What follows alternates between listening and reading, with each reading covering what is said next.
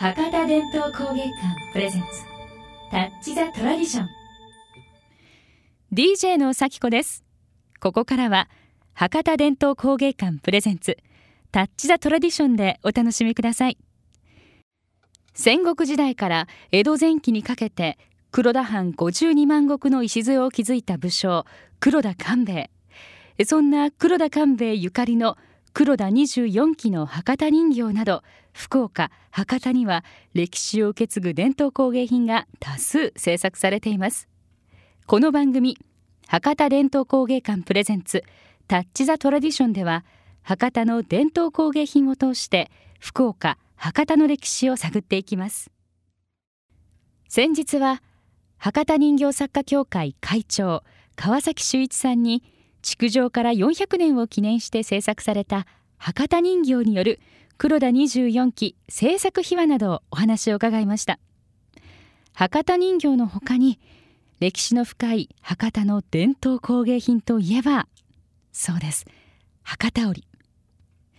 今日はそんな博多織の歴史について博多織デベロップメントカレッジ第1期卒業生村田美穂さんにお話を伺います。いやあの今日はですね村田さん本当に素敵なあのお着物でお越しいただいているんですが、はい、あのまご自身での作品ととい。うことになりますよね。はい、さああの村田さんはですね博多織デベロップメントカレッジでどういったことをまず勉強なさったんですか？えーと、博多織の手織に関してはもちろんなんですけれども、はい、その博多の伝統文化であったり、うん、あのビジネス的な戦略的なことであったり、はい、幅広くあの博多織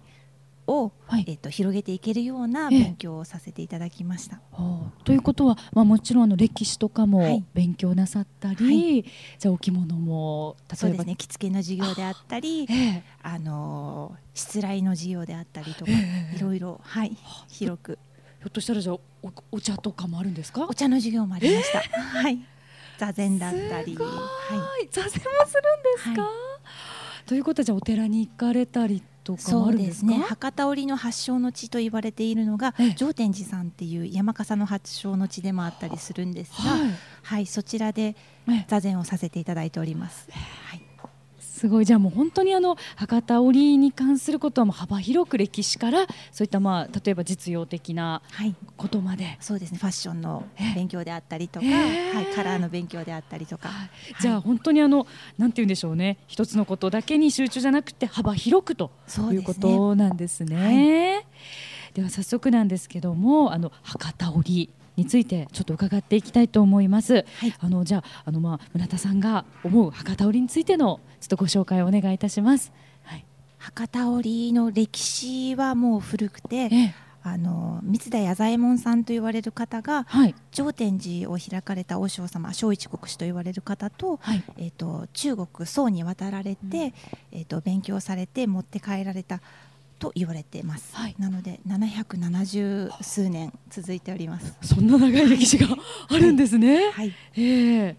柄にも特徴がありまして、えー、あの仏教にあの結構根付いたものになるんですけれども、はい、独古と言われるこれが独古ですけれども、はい、あの護身用の武器であったり、あの煩悩を打ち砕くためのあの宝具になります。こちらの花皿もその、はい、あの先祖を供養したりしたりするお花を持ったりするものと、あとこの島も意味があって、はい、あの太い島が親細い島が子供を表していて、あの親が子供を守るとか、はい、こちらの島はまた逆に、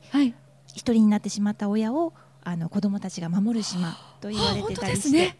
子供が親を、あのサポートしてるっていう柄になるわけですね。すね。この3つがあって献上柄って言われるんですけれども。はい、なぜ献上柄って言われるようになったかっていうのが、はい、あの江戸時代に、うん、あの筑前は黒田藩が治めてあったと思うんですけれども、はい、黒田藩が徳川幕府に、あの男帯を5色献上したことから、はい、献上博多織と言われるようになっております。あ、じゃあ最初はそこからだったわけなんですね。そうですね。いや、はい、その一つのそのまあ博多織というとその柄をイメージはね結構見たらあの分かりやすいかと思うんですけどそ、ね,、の一つ一つの意味っていうのが、はい、きちんとあって、はい、これはもう770年変わってないということなんでしょうか？そうね。実は私もその、はい、このデザインをちょっと手を入れて別の柄にしようと思ったんですけれども、はい、ちょっと難しいですね。やっぱし織の打率りとかもあってですね、はい、なんか完成されたデザインなんだなと思いました。そうなんですね、はい、じゃあそういったことをもあのこの博多織デベロップメントカレッジの皆様はしっかりと学んで、はい、そして受け継いでい。っていらっしゃるということなんですね。博多伝統工芸館プレゼンツタッチ・ザ・トラディション。福岡博多櫛田神社隣にある博多伝統工芸館。今息づく匠の技博多織博多人形など貴重な工芸品が多数展示。入館無料です。ぜひお立ち寄りください。詳しくは博多伝統工芸館ホームページで。博多伝統工芸館プレゼンツタッチ・ザ・トラディション。いかがでしたでしょうか？次回も博多織の魅力について博多織デベロップメントカレッジ第1期卒業生村田美穂さんにお話を伺います。DJ は咲子でした。